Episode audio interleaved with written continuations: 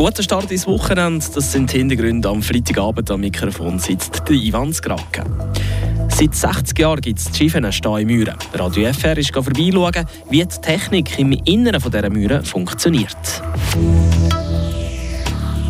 Die sieben Oberamtspersonen vom Kanton Freiburg haben sich zum ersten Mal seit 2018 zu einer Konferenz getroffen und haben ein eindeutiges Fazit gezogen.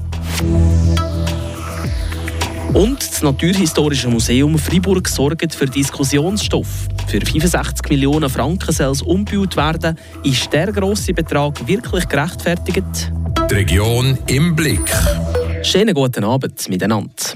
Vor mehr als 60 Jahren hat es für die Bewohnerinnen und Bewohner vom damaligen Schiffenental geheissen, Haus und Heimat räumen und verlassen. Für die Steimüre, die dort gebaut worden ist. Grund dafür war eine Strommangellage in den 50er Jahren. Wie produziert der Schiffenensee heute Strom und wie viele Leute können davon profitieren? Tracy Meder ist für Radio FR im Inneren der Schiffenen Steimüre vorbeischauen. Die imposante Bogenstaumauer Schiffene ist 417 Meter lang und 47 Meter hoch. Eine gute Stunde hat die Führung durch die Staumauer gedauert.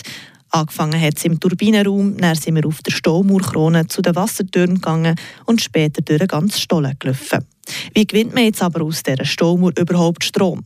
Der Lionel Chapuis, der Leiter der Wasserkraftwerke bei Gruppe E, erklärt. Wenn Wasser fehlt, äh, das gibt Energie mit dem Fall. Und äh, um Energie zu produzieren, brauchen wir eine Fallhöhe und äh, brauchen wir eine Wassermenge. Und das macht die Leistung der Turbine. Im Fall von Staumaurschiffen ist die Fallhöhe 48 Meter. Aber wenn das Wasser jetzt eben geht, wie gibt es daraus Strom? Wir haben einen Speicher. Damit haben wir eine große Reserve von Wasser. Und das geht durch einen Stollen. Und das geht nachher äh, durch die Turbine. Und das bewegt das Rad.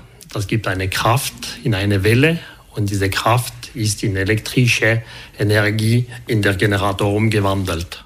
Also der Name Wasserkraftwerk sagt ja eigentlich schon. Eine komplizierte Technik also, aber eine, die Robert Köstinger gut kennt. Er hat 30 Jahre lang bei Gruppe E in verschiedensten Bereichen geschafft, unter anderem als Wärter und Führer von der Staumauer. Bis 2013 war er beim Kraftwerk zu Schiffen tätig Heute stellt er fest. Ja, es hat schon Haufen geändert. Einfach in der Technik hat er Haufen geändert. Oder die Kommandozentrale. Früher war es ein riesengroßes Bild, also Kommandobild. Und heute sind nur noch die zwei Computeranlagen drauf, oder? Das sind alles gesteuert drauf. Das hat schon Haufen geändert. Heute ist man da ein bisschen moderner unterwegs, erzählt Lionel Chapuis. Alle unsere Anlagen sind ferngesteuert von Grand Spaco. Äh, in Grand Spaco wurde äh, Programme gemacht, Viertelstunde nach Viertelstunde. Und äh, diese Programme sind automatisch. Das heißt, wir brauchen niemanden in den Kraftwerken, um die Turbinen zu öffnen oder zu regeln. Wenn mal zu viel Wasser im See hat, dann muss die Gruppe die Schleuse auftun. Heute per Computer, aber früher noch von Hang. Ein Erlebnis, das am Robert Köstinger bis heute bleibt. Wenn man alleine oben drinnen war und man die Schleuse müssen taufen, das Ganze ein bisschen vibriert hat, es schon ein bisschen unheimlich gewesen, oder? Wenn man so viel muss rauslassen muss. Oder wenn es aber blitzelt und, und gerumpelt hat und dann muss ich müssen Schaltungen machen. Heute macht man die Schaltungen auf den Computer. Und früher musste man raus Schaltungen machen in die Station. Staumauer ist 1963 fertig gebaut worden. Sie produziert heute 125 Gigawattstunden Strom pro Jahr. Das ist Strom für 30.000 Haushalte. Vor 60 Jahren hat die Gruppe also mit dem Bau von dieser Staumauer Schiffen eine grosse Stromlücke im Kanton Freiburg schließen. Der Beitrag von Tracy Meder. Bilder und Videos vom Besuch findet ihr übrigens auf frapp.ch und dort gibt es euch alle Beiträge zu unserer Schiffensteimüren-Serie zum Nachhören. Zu viel zu tun und zu wenig Personal. Das ist die klare Quintessenz der sieben Oberamtspersonen aus allen Bezirken, die sich zum ersten Mal seit 2018 zur Konferenz getroffen haben. Wie sieht die Situation im Seisenbezirk aus? Der Fabian Abischer berichtet. Das erste Mal seit 2018 hat es eine Oberamtskonferenz gegeben.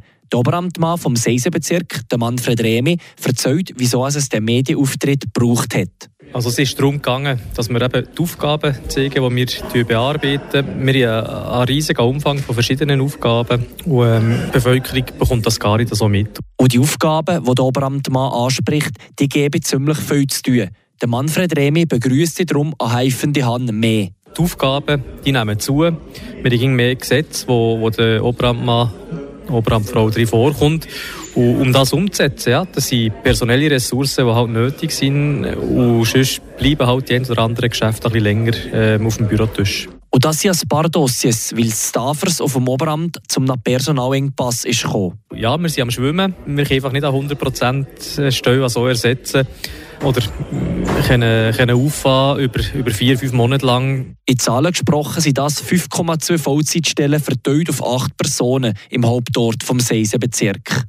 Nicht nur mit dem Personalengpass haben alle Oberämter ein bisschen zu kämpfen, Probleme gibt es auch im Tagesgeschäft. Zum Beispiel mit einer Haufen Einsprache im Kanton gegen 5G-Antennen. Aber die Oberamtspersonen haben eine Schlichtungsrolle, was der Manfred Remi aus Vorteil sieht. Weil wir kennen das Terrain, wir kennen die Leute, wir kennen die Gemeinden. Und darum können wir ganz viele pragmatische Lösungen suchen, bevor es überhaupt eskaliert. Und ich glaube, das ist eine ganz wichtige Aufgabe, die wir hier wahrnehmen. Wo man eigentlich in der Statistik sieht, äh, wie viele Strafbefehle oder Anzeigen man verhindert hat. Aber das ist, habe ich das Glück, ein ganz grosser Vorteil als Oberamtmann. Merci vielmals, Fabian Ebischer. Die Konferenz der Oberamtspersonen die soll jetzt jedes Jahr stattfinden. Das hat der Oberamtmann vom Seebezirk, Christoph Wieland, im Anschluss an das Treffen bestätigt. An dieser Stelle der Blick auf die weiteren Kurznachrichten vom Tag, heute mit dem Tobias Brunner. Die Bevölkerung des Kantons Freiburg besetzt weniger Wohnfläche pro Person als der Schweizer Durchschnitt. Der Wohnraum pro Kopf liegt in Freiburg bei gut 46 Quadratmetern. Wie das Bundesamt für Statistik im Jahr 2021 berechnet hat, liegt Freiburg damit einen halben Quadratmeter unter dem schweizerischen Mittelwert. Die größte Wohnfläche pro Person verzeichnet der Kanton Thurgau. Am wenigsten Wohnraum verbrauchen die Genferinnen und Genfer. Die Freiburger Unternehmen Estavayer und Mifroma werden neu unter dem Namen Elsa Group zusammengelegt.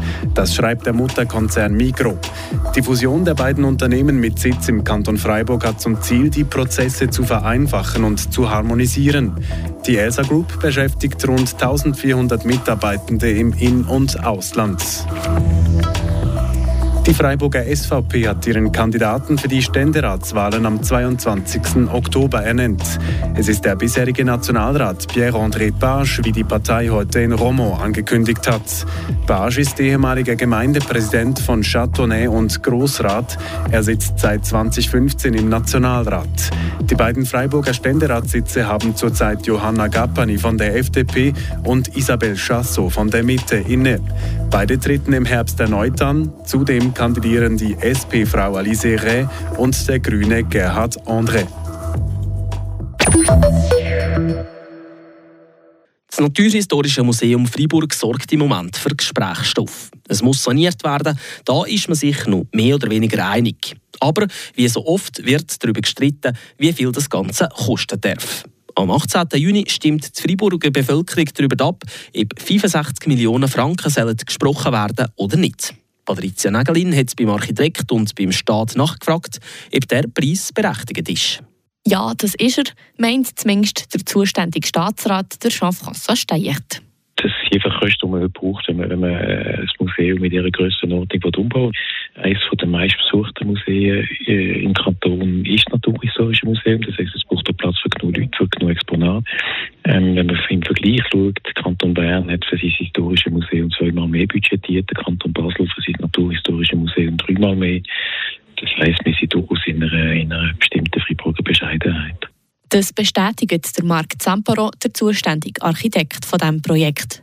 Der Umbau sei nicht wahnsinnig teuer. Wir liegen hier in Freiburg in einem guten Mittelmaß.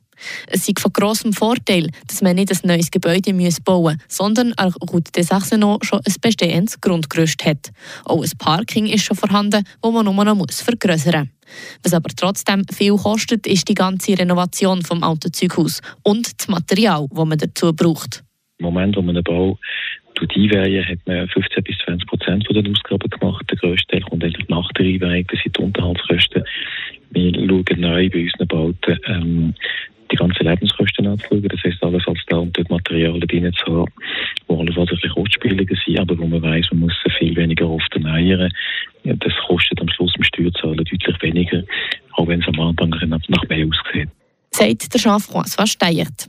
Langfristig planen tut man nicht nur beim Material, sondern auch bei der Struktur des Gebäudes, erklärt der Architekt Marc Zamparo. Man tue möglichst keine tragenden Wände bauen, dass man die nach Bedarf relativ einfach neu platzieren kann. Das, wenn es zum Beispiel eine neue Ausstellung im Museum gibt oder das Gebäude irgendwann für etwas ganz anderes gebraucht werden das Projekt scheint also gut durchdacht, braucht aber auch seine Zeit. Und Zeit, das kostet Geld. Das ist die Meinung von Manfred Gross, Geschäftsführer von Wir bauen AG, der diesem Projekt neutral gegenübersteht. Manchmal habe ich das Gefühl, es fehlt ein bisschen an der Effizienz, wenn der Staat baut. Es sind dort sehr, sehr grosse, sehr lange Planungszeiten und die Ausführung ist auch sehr, äh, sehr kontrolliert von verschiedenen Gremien, was das Ganze einfach auch ein bisschen träge macht. Und das merken wir in den privaten Bauten, ist es in der Regel sehr, sehr effizient. Oder? Und das Zweite ist auch, von mir aus gesehen, baut der Staat oder die öffentliche Hand qualitativ sehr einen grossen, hohen Standard, was sicher äh, gut ist, aber auch sicher das Ganze nicht, nicht unbedingt günstiger macht. Was man auch nicht darf vergessen ist, dass es beim Projekt um ein Museum geht. Rund 10 Millionen Franken werden für die Tourausstellung im Naturhistorischen gebraucht.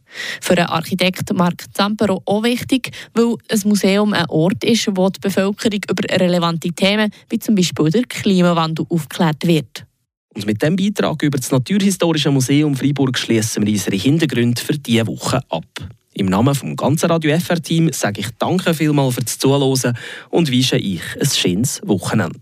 Bleibt gesund und bis gleich. Am Mikrofon war Ivan Skrake. Das bewegt heute Freiburg. Freiburg aus seiner Geschichte. Ging auf frapp.ch.